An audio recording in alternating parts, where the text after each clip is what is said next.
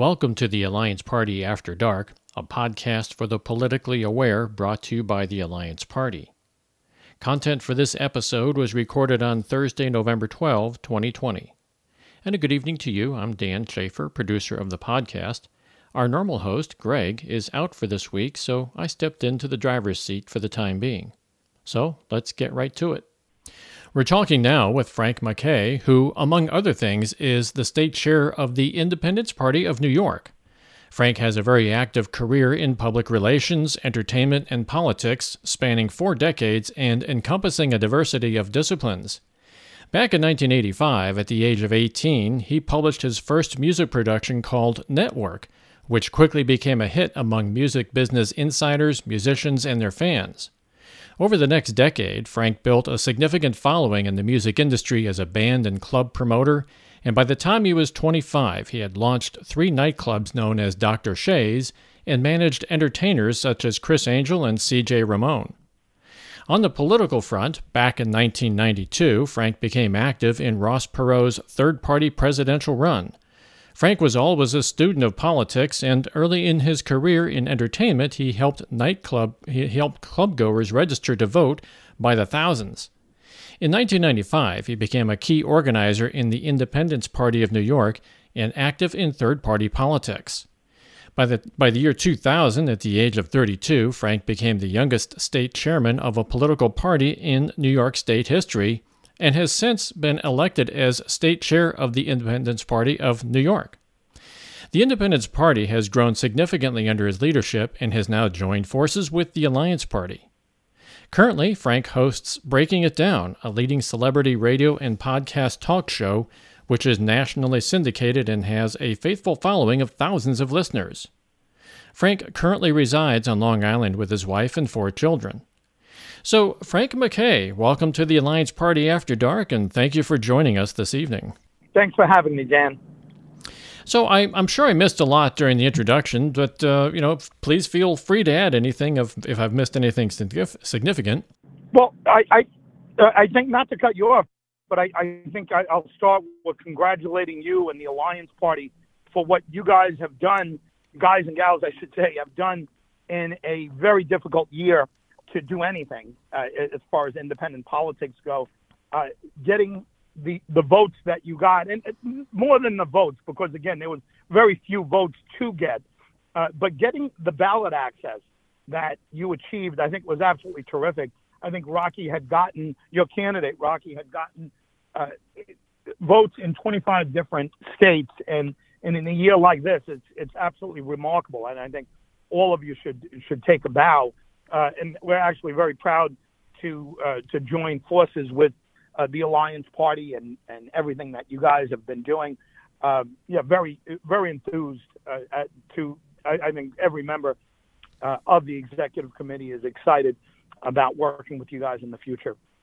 Yeah, you know, ballot access is not an easy issue, and we've dealt with that a lot on past podcasts here. Um, it is just an uphill battle, and um, I I'm just the podcaster here, but you know I, I talk a lot with uh, the head of the party, Jim Rex, and and the vice chairs, and um, they worked really hard to get this ballot access in all these states, and I am very impressed personally uh, with uh, even in this really uh, uh partisan sort of environment, uh, they pulled off quite a few votes. So I was very impressed with that as well. Thank you.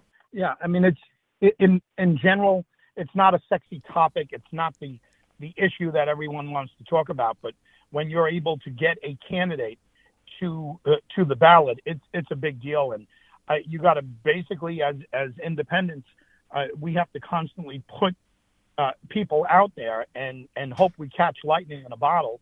And and one of these days we will. Certainly, this last election, the 2020 election, uh, wasn't the year that an independent was going to break through, and, and you know it's easy to see in retrospect that uh, that it, you know it, it, certainly just wasn't going to happen. But in general, I think the um, uh, the year is going to come, and maybe it maybe it is four years from now, but we seem to say that every every yeah. uh, every four yeah. years, that, or, or, prior to every four years. But I think uh, having an election that isn't uh, based around uh, Donald Trump uh, is is going to be helpful.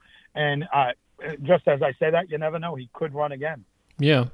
Well, you know, over the next four years, there's going to be some significant challenges too. And um, yes, of course, you know, Donald Trump is no longer going to be president, at least for the next four years. You're right. He may come back again in 2024. Um, but until then, you know, this country has a lot of reconciling to do, I believe. And um, I believe that the uh, the duopoly, you know, the Democrats and Republicans have uh, really kind of uh, sorted everybody into these extremely partisan camps. And it really is a good opportunity for all third parties, not just the Alliance Party, but all third parties to to jump in and provide a different alternative for people. And over the next four years, you know, let people know there's a different way. You don't have to pick the lesser of two evils. You know, you there are other considerations, there are other possibilities out there. So I believe very strongly that the next four years, uh, in fact, the next two years until the next midterm elections, um, we're going to see a lot of activity from the Alliance Party, especially with our, uh, you know, with now that the uh, Independence Party of New York has joined forces with us. I just see us getting much, much stronger. Well, listen, I appreciate you saying that, and uh, again, you know, we're proud to uh, to be part of what you guys are doing. But the truth of the matter is, we've been we've been waiting for years and years and years to uh, to see what develops and and what uh, what could you know formulate. Our goal as a party, Independence Party of New York, uh, from day one has been to establish a third major party in the country, not another third party. We are a third party, and you are a third party, but a third major party. And you know that that would be a departure from anything that we really had in uh, in the country ever, really. I mean, when it comes down to it, but a third party that isn't defined by a, a polarizing uh, social issue. And again, when I say that, we've been criticized in the past, and uh, and the the major party driven uh, print media over the uh, over the course of the years here, certainly here in New York, but other other places uh, around the country have uh, have taken up support for for the duopoly that you mentioned, and the idea of a third major party coming in is is frightening to folks. Uh, I have uh, eight books out, and one of them, uh, only one of them, is on politics, and it's called "What About the Rest of Us." And we've done very little promotion on it. We've given most of it away through uh, downloads, but it, with very little promotion, we we got a hundred thousand downloads of that book. Wow, that's good. Yeah, yeah. I mean, the premise of of the book is is the fact that we don't all fit into a cookie cutter world. Now, just so you know, Dan, we've we've said over the years, and I've said over the years repeatedly, that we won't take a stance on on social issues, uh, polarizing social social issues. But of course, the candidate is always going to, whoever he or she may be, they're always going to share their view on social issues. What we mean to do is that we're not putting a gun, figuratively speaking, to their head, saying this is how you must feel on, let's say, abortion well, this is how you must feel on school prayer. This is how you must feel on gun control. We want the candidate to speak directly to the American people and to the certainly the people here in the state of New York without interference from party bosses or special interests. And it, that's a departure from anything that we've ever had in the country. Everywhere else that you can you can look, you can see a very polarizing issue uh, solidifying a base, and we've seen it maybe more than ever in this last election. And just to just to under, underscore why I wrote that book in the first place is someone walked up to me once and it was a, a, a you know gentleman and he and he said Frank a prominent guy. And he said Frank you know, you know it's ridiculous that your party doesn't take a stance on social issues. You've got to take some stances on social issues and and define yourself. And I said well give me an example. And listed four or five issues. And I said can I ask you uh, what what party are you registered in? He says, well, I'm I'm a conservative Republican. He said, I'm registered in the Conservative Party. I, and the guy's name is John. I said, John, I said, you're in luck because every one of those issues is in the Conservative Party of New York's platform, and it's in the national platform of any uh, every four years of any Republican platform. We're not trying to recruit you away from your party. A couple days later, my, my mother-in-law's friend, she's uh, my mother-in-law is lovely, but she's a very progressive Democrat. Two of her friends came to me and said, Frank, it's crazy that your party doesn't take a stance on social issues. You, you have to take a stance on some social issues. And I said, ladies, what do you have in mind? And they, they listed four issues. And I said, I, I'm going to make an assumption that you are both registered Democrats. And one of them said, you know, I'd vote for uh, I'd vote for the devil before I voted for a Republican. And I said, ladies, you're in luck. All four of those issues are in the platform of the Democratic Party, and I, you're we're not trying to recruit you away. But here's here's the issue, Dan. I agreed with two of the things, or three of the things that the the conservative Republicans said. I agreed with two of the things that the ladies said, who are progressive Democrats. What about me? do do I deserve to have a major party, or am I just am I just out there? Am I a square peg that doesn't fit into a round hole somewhere? And I think there's, a, if not a majority, sort of plurality of people out there that agree with this. That it, we, we don't, we're not cookie cutters. We're not, uh, we're not all cut from the same cloth. And there needs to be a party. There needs to be well, at least one party to establish uh, a again, a third major presence at the ballot. And you know, I spoke to Jim Rex, uh, the state, the the uh, national chair, your national chair, and now our, our national chair, and, and, it was very enlightening. I spoke to him yesterday, and we were talking about uh, you know a candidate or or candidates that that frighten the major parties or that shake up the major parties. And and I thought it was a very interesting uh, way of looking at it. And to be honest with you, that's what we need to do. And uh, we're not going to get that way if we uh, if we set a platform. And you guys haven't done it either. The Alliance Party has not set up set a platform that is going to uh, frighten major players away. That could frighten the major party candidates. And I, I think uh, we what you guys have done uh, is is the only thing that makes sense out here to me as far as a, a minor party setting a, a foundation to become a major party. Yeah. Well, I, I, I really understand what you're talking about platforms, and that was a new one for me too. When I first got involved with the Alliance Party, I said, "Okay, where do you guys stand on all these issues?" And I, I think the best comeback for that is to say, um, we really expect a code of behavior, not necessarily a code to a specific platform. And uh, another thing you, you mentioned too, you, you mentioned about your conservative friends and your liberal friends. When you when you bind your uh, when you, you pledge your allegiance to a particular party, you have to take everything that party gives you. There's a whole lot of people out there, such as myself, who are cons- who are fiscally conservative, but socially progressive and that just puts you right square in the middle ground. You can't you, know, you can't pledge your allegiance to either one of the parties because you either if you're going to be if you're going to be fiscally conservative and, and if that's really important to you, you have to join the Republican Party. Although I argue they aren't really fiscally conservative. Um, right. And if you want to be liberal, well, you join the Democratic Party. But I don't really agree they're all that liberal either. You know, they they they they toe the line when it comes to you know the the corporatocracy, what the corporatocracy demands of them.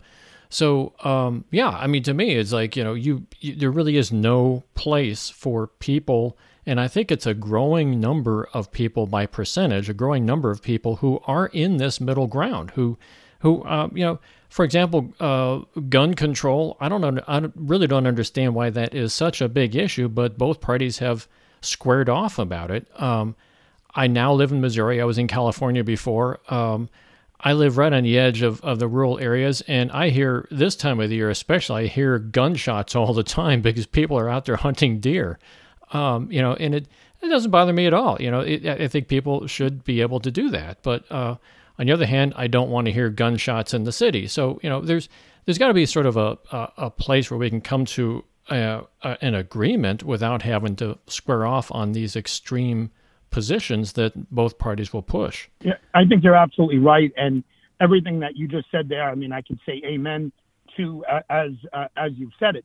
See, the I, I don't have any problem with uh, with hunters or or um, and and folks that are in the inner cities that are worried about uh, guns being too uh, too available. My problem is that the major parties, the duopoly, have made these battle cries and they've purposely polarized these issues to to keep everybody in line. Yeah. And there isn't a middle ground. What you're saying, as far as uh, you're, that you're a fiscal conservative and a uh, and and left on the uh, on the social uh, front or a progressive at least on the uh, social front.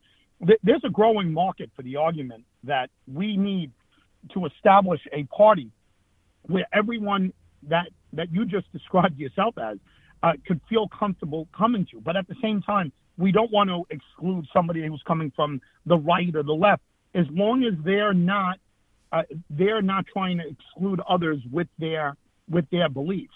And it, quite frankly, I mean, I've I've kept my personal opinions as as chair. I mean, I've been uh, the chair uh, for 22 years, and um, we have a party that that, that has currently over 500,000 members in it. Which, uh, by the way, it sounds great.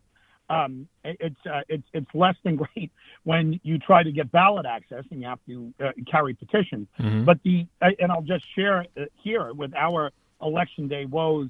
Um, the the major parties got together and they they eliminated or they set up a, a, a ballot access um, threshold that ended up eliminating from the instantaneous ballot access world uh, all the candidates that didn't do one of the major parties. So, in other words, the conservatives did Donald Trump. They uh, they uh, we have fusion voting here in New York State, so they endorsed Donald Trump, and they survived. They got a tremendous amount of votes, and well, tremendous amount of votes for uh, for the circumstances and the working families, which is a far left uh, party. I don't know that everyone who's listening to this uh, knows who the Working Families Party are, but they they ended up endorsing Joe Biden, and it was their fight with our governor Andrew Cuomo that set up this new set of threshold, uh, uh, set of numbers in the threshold. And what they did is they, in essence, they wiped out uh, our our population. So as of January 1st, we will have zero people registered in our party.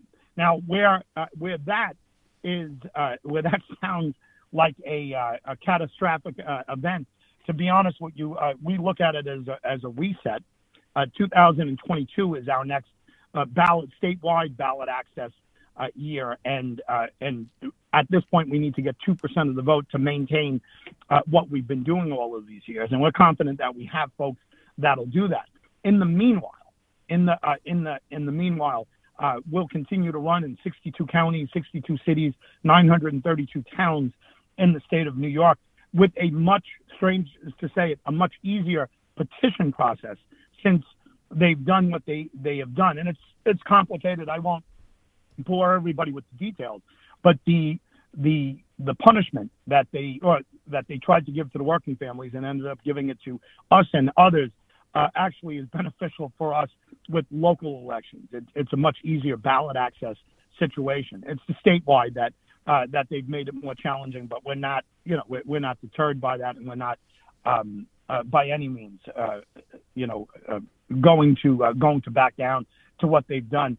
But the the truth of the matter is, that major parties everywhere would see us see a, a minor party and especially a minor party that's hoping to become a major party one day as a real threat. Wow.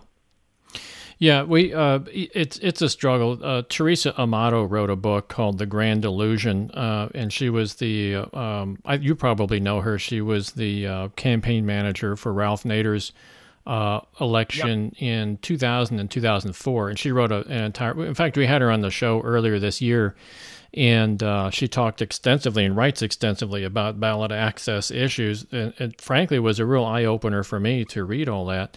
Um, and, and like you say, it, it's it's to me it's the duopoly building up their castle walls, right? They're they're trying to limit their competition and pretty much doing a pretty good job of it, uh, especially during the time of COVID.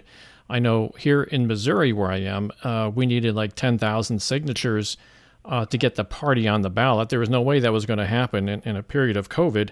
I even asked uh, some of our politicians for help, and um, well, needless to say, it didn't happen. So um, it's a struggle, and I, am sorry to hear that uh, that you had a bit of a setback there in a way, I suppose, because they'll become blanks, myself included, will become blanks because of the new uh, because of the new law. And quite frankly, it's it's that's not that's not the, the that's not the issue from my standpoint. I know it sounds like sacrilege, but um, it, it makes our petitioning process a much less complicated uh, petitioning process locally. And, and quite Mhm. frankly, as Tip O'Neill once said, uh, you know, uh, all politics is local, and uh, and we have candidates every year. I mean, we've made thousands, um, uh, I should say, hundreds of of uh, margins of victory, and we've run thousands of candidates throughout the state. Uh, in fact, here in my own county of Suffolk County, um, we have about 1.3 million people, and in my home county, where I'm also the county chair, and I've been since 1998, uh, we've elected 30 of our own to public office, and uh, you know, uh, you know, we've had tremendous success uh, with that, and even those folks, even those folks will be will be blanks. The the folks that are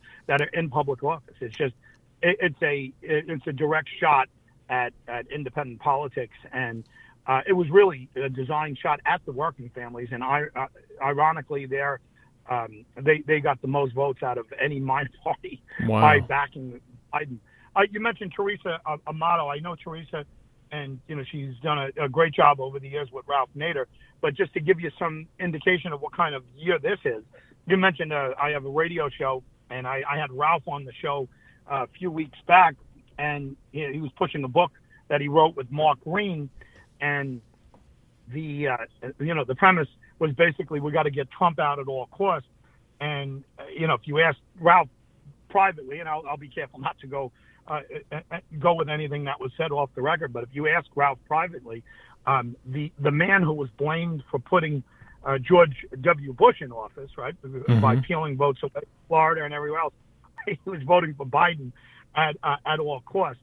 So if that tells you what kind of polarizing year this was for independents, it certainly uh, it, it, it it certainly is a a, a blaring um, spotlight on on what we were all looking at this year, and and the fact I'll go back to the fact that you you have a candidate uh, in your party and now in, in our party that has uh, uh, that has votes in 25 different states. It's amazing. Yeah. Yeah, that's really good. So um, let's get back to that for just a minute. Um, uh, we could talk about ballot issues for a long time because it's something that's been kind of a sore spot with me here. Um, can you uh, give us some ideas of what your vision is with uh, with um, um, li- aligning the uh, Independence Party of New York with the Alliance Party? What um, what sort of vision do you have for the future in that relationship?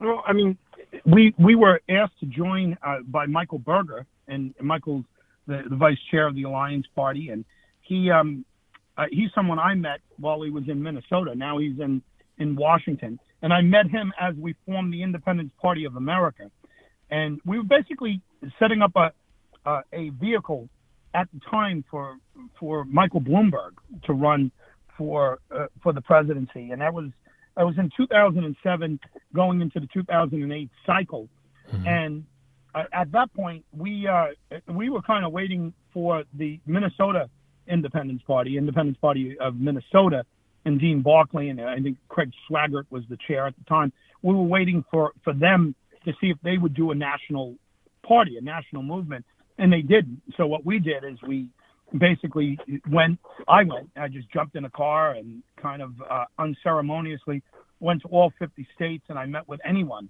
who knew anything about ballot access in their particular state. Uh, you know, former um, libertarians, former Reform Party members, you know, former this and current this, and it, we met with everyone from from mom and pop organizations to uh, to real organizations. I mean, organizations where uh, you know, like us and and like Minnesota, where there were um, hundreds and hundreds of people that were um, active and active members of. It. I, basically, our take from that point on, and our our dream for Bloomberg ended in February of 2008 when he called me the, the day before he made his announcement. He said that he, he wasn't going to run, and he uh, he apologized. He knew he, I, I had put a lot of work into it. I was at the time I was also the Reform Party national chair. They had elected me, and um, again, it was all about ballot access. It was all about um, uh, achieving that and making sure Bloomberg would be on the ballot in all 50 states. And the reason he gave was very hard to argue with. He said, he said, I don't know much about Senator Obama. He said, I don't know that he's going to win, but there's a very good chance that he's going to beat Hillary Clinton in the uh, in the primary. Mm-hmm. He said, "I don't want to be Ralph Nader." He's to the African American community or to uh, to be an impediment in any way uh, for the African American community to have their one shot at the presidency. And I, I thought it was a, a noble, you know, thought, and you know, quite frankly, I, I, I couldn't argue with it. Uh, at that point, we made uh, one uh, one motion towards uh, uh, towards one last uh, Ron Paul uh, um, overture, but we, we knew it was um, you know it, more than anything it was a it was a press focus. But at, at, the end of that, we we saw nothing that resembled a an independent run. Now we said before that, we said you know long before that, we said after that, and during that, if someone has an organization or someone is going to establish a or hope to establish a third major party in the country, that we'd be there to either hold their coat, cheer them on, or participate. So, as far as uh, my vision for for what the Alliance Party is, uh, is uh, is any you know any of those things that I just mentioned, mm-hmm. and uh, all of the above, and I you know willing to be a uh, you know a cheerleader, willing willing to be a participant, willing to be a helper, and willing to to do whatever needs to be done. But uh, I was, you know, very encouraged by speaking to Jim Rex yesterday, and, and of course always Michael and, and yourself, and we, we'd be very happy to be a a side player in what you guys are doing, and at the same time, if we're asked to uh, uh, get more involved, we certainly will. But in my mind, um, what what you're doing, what the Alliance Party of America is doing, is um, is the only thing that we would align with at this point, and and that's all due respect to other movements that are going on. Uh, right now, the the Alliance Party is uh, is the only thing to me that makes any sense whatsoever. Yeah. Well, I, I get what you're saying about uh, Bloomberg's uh, hesitation uh, back in 2008. Um, that uh, I, I, don't think that same dynamic, at least I hope that same dynamic doesn't come up during the next major election in 2024. And again, you know, let's go back to what I said in the beginning. Uh, it seems like a really good opportunity for the Alliance Party at this point.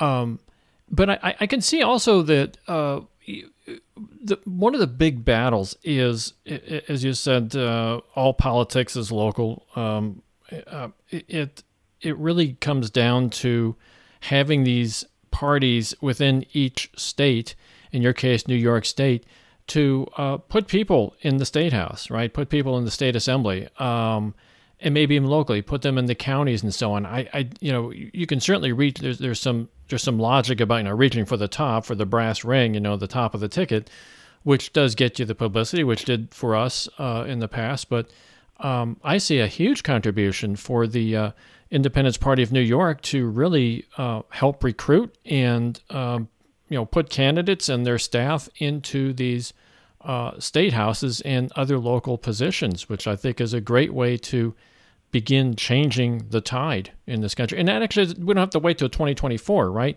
Uh, we can do it right now. Uh, I've already talked to uh, Tim Cotton, our, our, political director, about this. I said uh, we we should start this moment, this instant. And he said, yes, pol- political awareness is really high right now, right after this election, is a time to start. So um, I think that I think it starts right now when we start uh, proliferating at the uh, at the lower levels and and uh, build up to a, build up to a wave at at some point.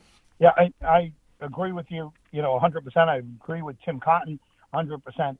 Uh, the the focus uh, this year, you know, again, you know, when we talk about everything being local, all we have this year uh, coming up here in New York is is local, and so it's uh, uh not not state and local, it's specifically county, town um, uh, elections, and unless there's special elections that will come up because of resignations. Uh, 2022, we're we're on the odd years for state and and federal offices, so we all of our congressional members run in, in even years, and all of our state representatives run in even years. I, I just want to say one thing, and I, you know, I I've said this publicly, and it's another one of those uh, those situations where where I worry about blasphemy, you know, political blasphemy when it comes to the third parties. The uh, the the purist that are out there, and there there's just so many wonderful people in our movement that feel, hey, let's you know let's take this on from a grassroots level. Let's do this, and eventually this will happen, and whatever. All of that is just it's wonderful, and it's it's just a wonderful thought. Uh, we we've tried that, we've done that, and and for for 22 years we've been hoping that that other things would come uh, come around. Actually, the Reform Party after um, after Ross Perot uh, left, they tried to do that, and Pat Buchanan came in and took took the 12 million dollars that was there in the um, uh, in the. And again, I'm I'm not offending. I hope I'm not offending folks that were supportive of Pat at that particular time, but there was no interest in building grassroots organization there. Somebody was going to grab it. My thought on on everything, and again, going back to the Independence Party of America, we we established um, through delegates in every every state. We you know we reached out. We had people reach out to us, and we uh, we ended up putting an organization together called the Independence Party of America.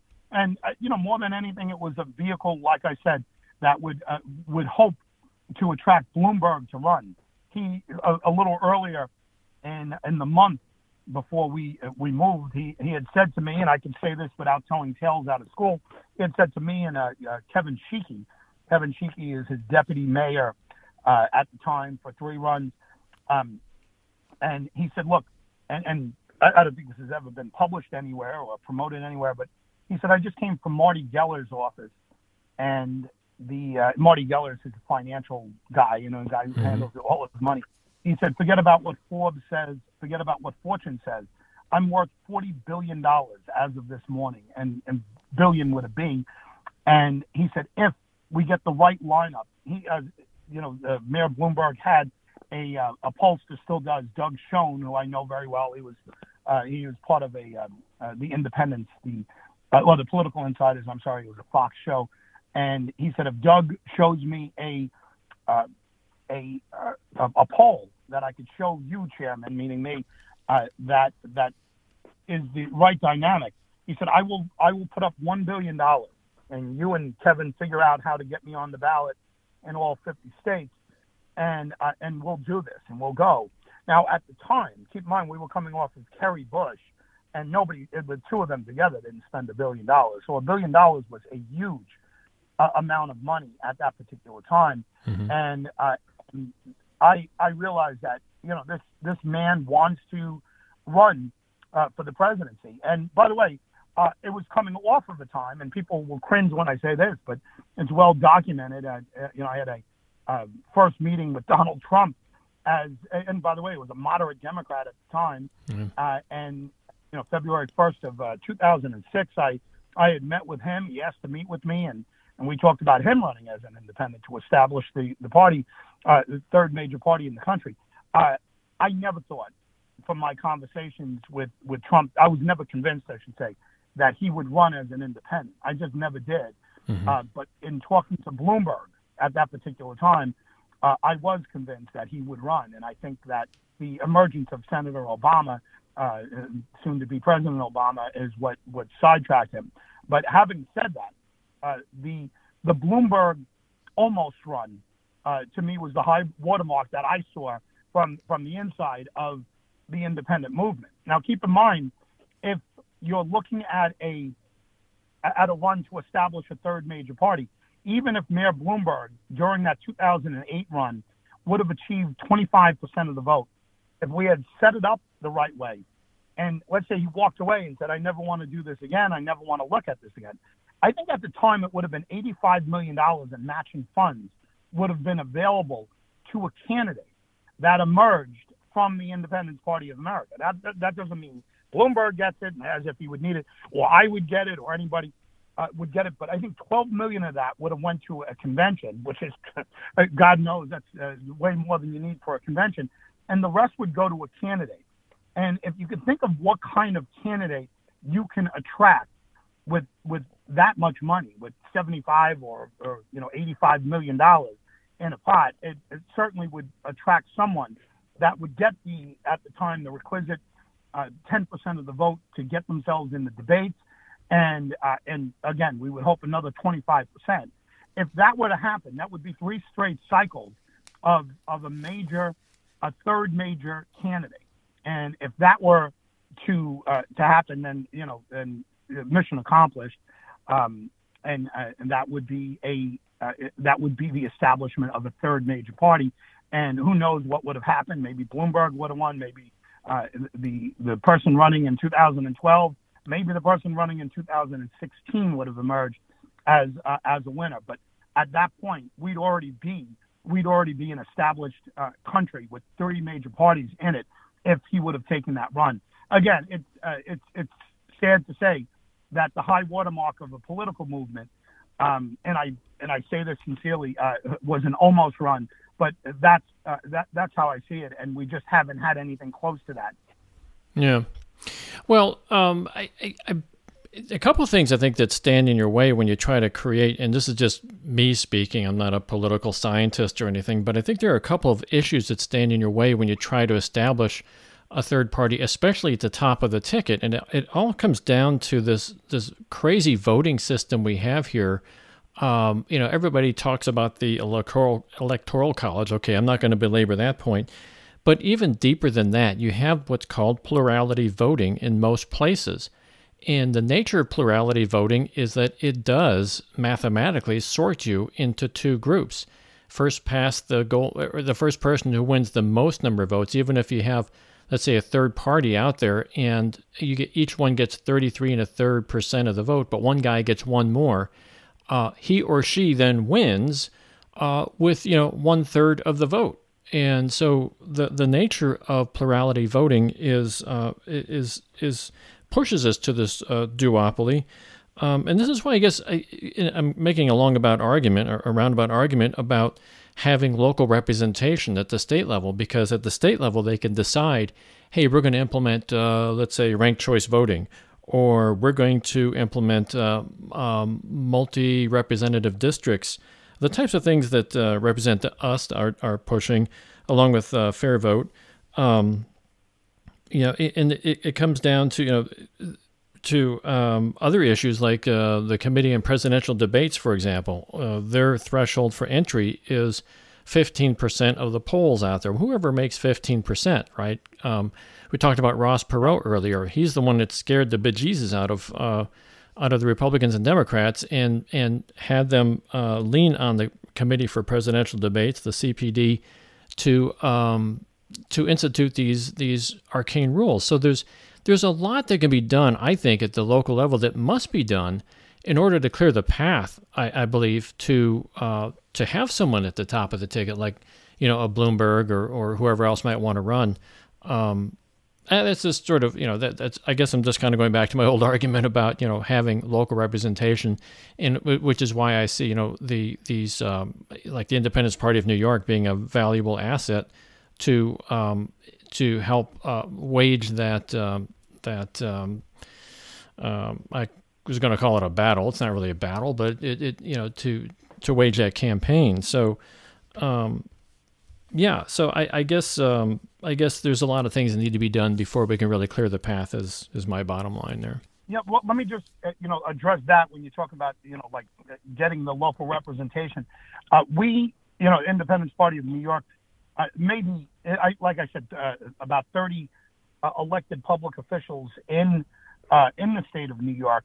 Uh, I'm sorry, in my uh, home county of Suffolk County, but mm-hmm. in the state, we had over over the 22 years that I've been here, we've only elected to the state legislature two members. one being Fred Fred Thiele. he is someone that is um, he was there beforehand, and he switched over to to our party and he's uh, he's currently our our Southampton chair here in Suffolk County. He's a long time um, powerful. Um, uh, and, and again, I want to be careful. I'm certainly not disparaging Fred. Uh, uh, he's he's a good friend and he's uh, he's you know a good party member, uh, but he has, has been a very powerful member in the assembly. And then there was mm-hmm. another guy named Tim Gordon who was elected as an independent. And it's 150 people. There's 150 people that are in the um, in in the assembly where those two men sat at the same time. Now, just so you know, both men, and again, this is by no means to disparage them, both men ended up gravitating towards the highly uh, majority Democratic Party, and uh, and they became members of that caucus. Mm. And they they had their own caucus, and we had a couple of uh, um, you know false runs at at um, at having an independent party caucus, and it, it just wasn't real. And I, I would love to sit here and say yes, it was real, or, or to say hey, we could throw our weight around and not do this, whatever. The the Democrats, you know, and again, I don't want to go into every little detail here, but the Democrats in New York have 75 members before you leave uh, in that assembly, and that's that's half of the the votes uh, before you leave New York City here hmm. in New York. So that, that we weren't getting any traction, and we weren't. We tried. We stood on our head to get it, but the the idea of uh, again a, a, grassroots movement, I, am all for it. I, I will applaud anybody who can do it. I will help in any way. But the the the truth of the matter is, uh, like I can only deal with with reality, and reality is what we've seen and what we've experienced and what we've tried, attempted and and succeeded in many ways. Um, it, what, what politics is, not what it ought to be. And mm-hmm. when you uh, talk about New York, there are just no, uh, you know, I, I mean, anybody who's been watching it, if you said, hey, you know, you should elect more members to the assembly, we would say, yeah, let's try, you know, but nobody here, nobody with a practical um, uh, operational value as uh, as as a political operative on any side, either major party side or any minor party side, would would tell you that we had that kind of um, influence or, or potential for that kind of influence. We just didn't. And again, it brings me back to the top of the ticket as a as presidential candidates. And again, I, I, I know it's sacrilege, but if you had a Bloomberg at that particular time, you would start seeing members uh, switch over and want to be part of that. Or you'd start seeing um, other folks. In fact, Brock Pierce, who we haven't mentioned, he was our our candidate uh, this year. He wants to back candidates. He wants to back candidates in uh, in all 50 states, if, if possible, and he wants at least 100 candidates running uh, as independents in, uh, in in the 2022 cycle, and uh, again, starting next year.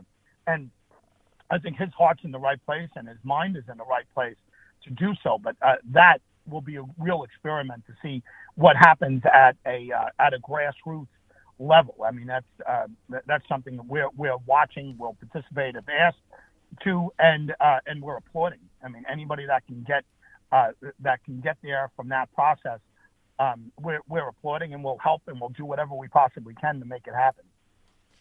Oh, great.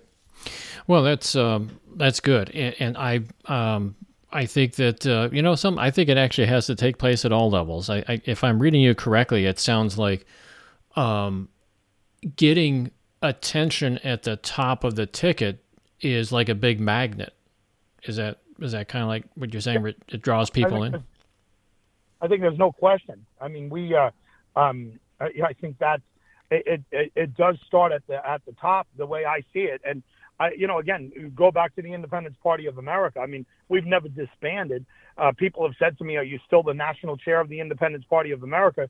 And I, I said, "Well, technically, but it, it seems silly to us to to say we're a national party when we don't have a national candidate. Mm-hmm. Uh, something that you guys had, you know what mm-hmm. I mean? So, uh, in in my from my standpoint, again, we are we're and you asked what what our uh, expectations are with uh, with the Alliance Party, and it's uh, it's it's uh, we're going to be either cheerleaders, participants, or uh, or whatever we need to do. But uh, but what you are talking about, and what uh, what Jim Rex was talking about yesterday, is very appealing to us. It's the only thing, again, that makes any sense to us out there, and it's the the closest thing to what we see as a as a practical means to to get there. And and again, I would uh, personally, I would uh, I would try to get uh, or use the success that you had with your presidential candidate, getting votes in that many states and getting ballot access in that many states, to try to attract a uh, uh, you know big time name to uh, to run and somebody who's a self funder to run in four years, and you know at, at the same time not ignoring what's going on next year my focus here in New York uh, next year is all local, and I mean it's hyper local. Uh, it's uh, town council races, it's supervisors races, county executive races, DA races, but uh, it's all uh, legislative, local legislative, and local uh, town races. And um, you know that's as hyper local as you can get. And for us, the uh, the state, you know, the state offices and the federal offices take place in 2022. But I know other states have different um, have different timelines for all of that. I'm not sure. How are you in Missouri? Are you uh, um, are, are, you on on uh, timeline next year for federal and state? Yeah. Um, uh, well, we can get into a deep discussion about that. I've actually got uh, somewhat of a grasp on the laws here, but uh, to get a statewide party, we need to get 10,000 uh, petition signatures at least. I mean, they're going to be challenged, so I would say let's get 20,000, and that's anybody from statewide. But we can also run uh, local, uh, well, more local, like congressional districts, by getting a certain percentage of the voters. I think it's 2% of the voters within that district that voted in the last election. So it it's a bit of a struggle, um, but the good news is we don't have a timeline on it. We can physically, or we can literally start today and begin petitioning for the year 2022. So that takes some of the pressure off, anyways. But 10,000 is a lot of people to get signatures for. So I'm not sure what our approach is going to be at this point. You know, we we got uh, more than 10,000 signatures from independent members in Suffolk County last year. So I mean, it's I, you hmm. know it's you know certainly doable. You know, but it, it's finding an Independence Party member um, that's around to sign it. Uh, you know, when I say that we have 500,000 members, you know, half of these folks think they're independent, and and the way the major parties set it up, it was like that, and I think it was in some ways to cripple us, to make it more difficult. But um, you know, signatures, especially if you have no timeline, we'll talk. We'll talk when uh, we'll talk off air but um, yeah, there, there's different strategies that I think uh, could could be helpful to a, a lot of the states that uh, that are are just um, uh, confined by the the signatures needed and so forth. And and I you know I think it's something we could uh, we could help at least in in our experience in New York and share those experiences. But we have a petition process every year, and it's it's tremendous uh, tremendous numbers. Okay.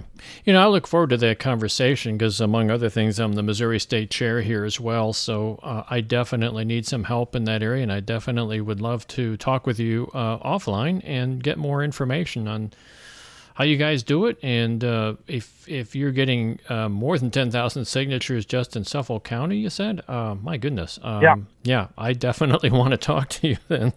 Um, so it seems like small potatoes and trying to get 10,000 signatures over the whole state of Missouri. So um, definitely yeah. want to talk to you about well, that. There's different laws in different states and different uh, whatever. And, and uh, you know, uh, when I say 10,000, I, I, wonder if we were 10,000 in Suffolk alone. Certainly Suffolk and Nassau.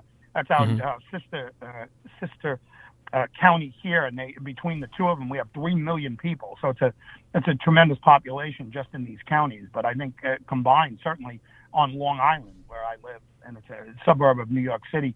So it's a highly populated area. I, certainly between those two, I think we have 10,000 uh, wow. signatures, and uh, yeah, uh, no, yeah, no doubt. And and they're challenged.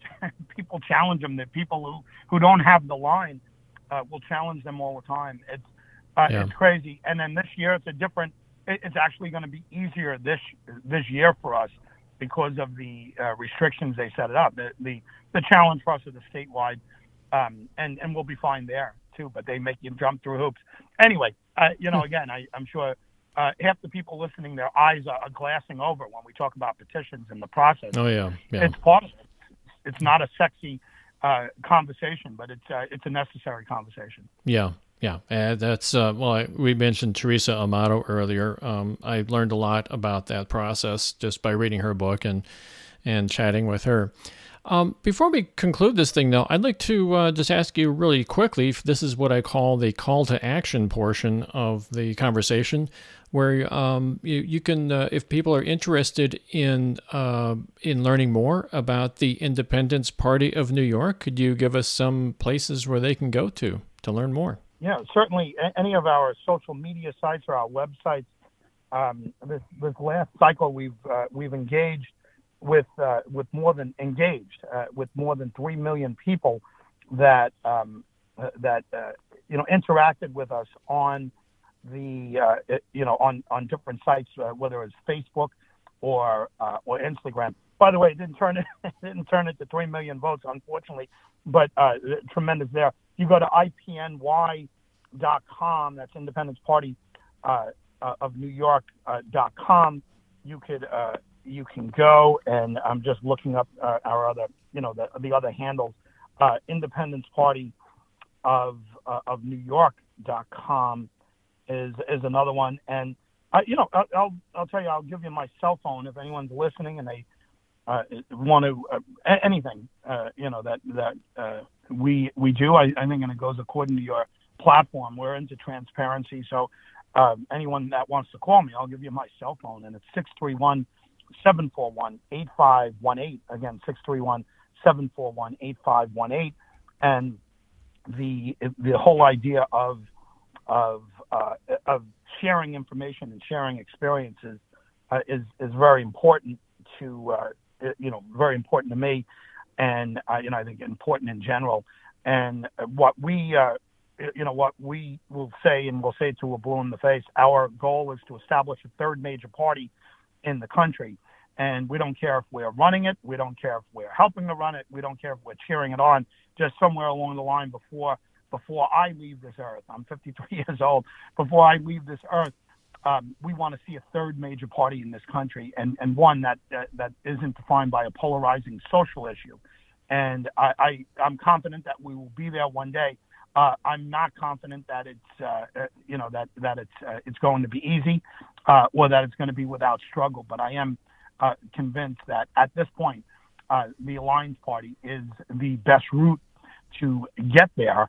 And I think that all of the things that you're doing yourself in, in Missouri and and what you're talking about here on this podcast and and Jim Rex, who just sounds like a wonderful leader, um, and Michael Berger, and, and, you mentioned Tim Cotton, I think everything that all of you uh, are talking about, I, I just think you're on the right track, and I'm proud to be part of it. And I can speak for our our membership and uh, certainly our executive committee and our uh, our town leaders, our county leaders throughout the state. Uh, very proud to be part of the Alliance Party, and I think, um, I, you know, I, I, think we'll have something to add add to it if uh, if asked. Uh, we'll we'll be there to be helpful. Well, thank you, Frank. And um, you, you also have this uh, show called Breaking It Down. Is that uh, something that we should be plugging here as well? yeah, no no question. It's a celebrity talk show I, I don't know if it uh, it it buys into the uh, the theme of politics. Every once in a while, we'll do some politics. Uh, you know, Ralph Nader, I mentioned he was plugging a book, so uh, he's there. But certainly, if uh, if if you um, go, you, know, you can go to 106 different places to to hear us. Uh, a lot of Florida outlets, a lot of uh, um, New York outlets, but for the uh, for the most part, uh, the easiest way to get it is uh, either with iHeartRadio.com or Radio.com, Spotify, uh, Radio.net. Um, you know, any any one of them or a hundred different outlets out there. And yeah, thank you for that. And it's again celebrity talk, so I, I think a lot of folks might not um, might not realize it's it's mm-hmm. the same guy who does the politics. But uh, it, you know, for now, uh, my goal and uh, and and the party's goal is to uh, keep moving forward and to try to be part of uh, part of a movement that again creates a third major party, not a third party. We have we are a third party, not another third party. There's plenty of them. We need a third major party in this country that's not defined by a polarizing social issue. Right. Well put. I, I, thank you. I thank you for having me on, and, and I look forward to being on again and, and uh, working with all of you guys. And uh, I look forward to all of that. Well, thank you, Frank. We've been talking to been talking with Frank MacKay, who, among other things, is the state chair of the Independence Party of New York. Uh, thank you for stopping by, Frank. I really appreciate you spending time here with us today. Thanks for having me, Dan. Thanks again. Thank you for tuning in to the Alliance Party After Dark podcast. Please consider subscribing to this podcast so that you don't miss any episodes. Each week will bring you interesting topics from the Alliance Party. You may subscribe on iTunes, Google, or Spotify. Also, keep in mind that the podcast has a Twitter page at Alliance On Air. And if you have any suggestions for future topics or people we might interview in a future podcast, please drop us an email at podcast at theallianceparty.com. All content for this podcast is copyright the Alliance Party. Views expressed in this podcast do not necessarily reflect those of the Alliance Party. This podcast is a production of the Alliance Party, a decades long movement of fiscally conservative, moderate, accountable, and reasoned independents, former Democrats, former Republicans, and alienated voters who demand that our elected officials work in the spirit of nonpartisanship for all constituents and provide a better future for our country. This podcast was made possible by your donations to the Alliance Party. If you'd like to join the Alliance Party, visit our website at theallianceparty.com. Drop in, see what we're all about, and get involved. Volunteer your time, make a donation, submit an article or blog, or run for office. We'd love to hear from you. I'm Dan Schaefer, producer of the Alliance Party After Dark, and on behalf of everyone at the Alliance Party, have a wonderful evening, a great week ahead, and we hope you drop in for our next show. Be safe, be aware, and please take care of yourself and those around you.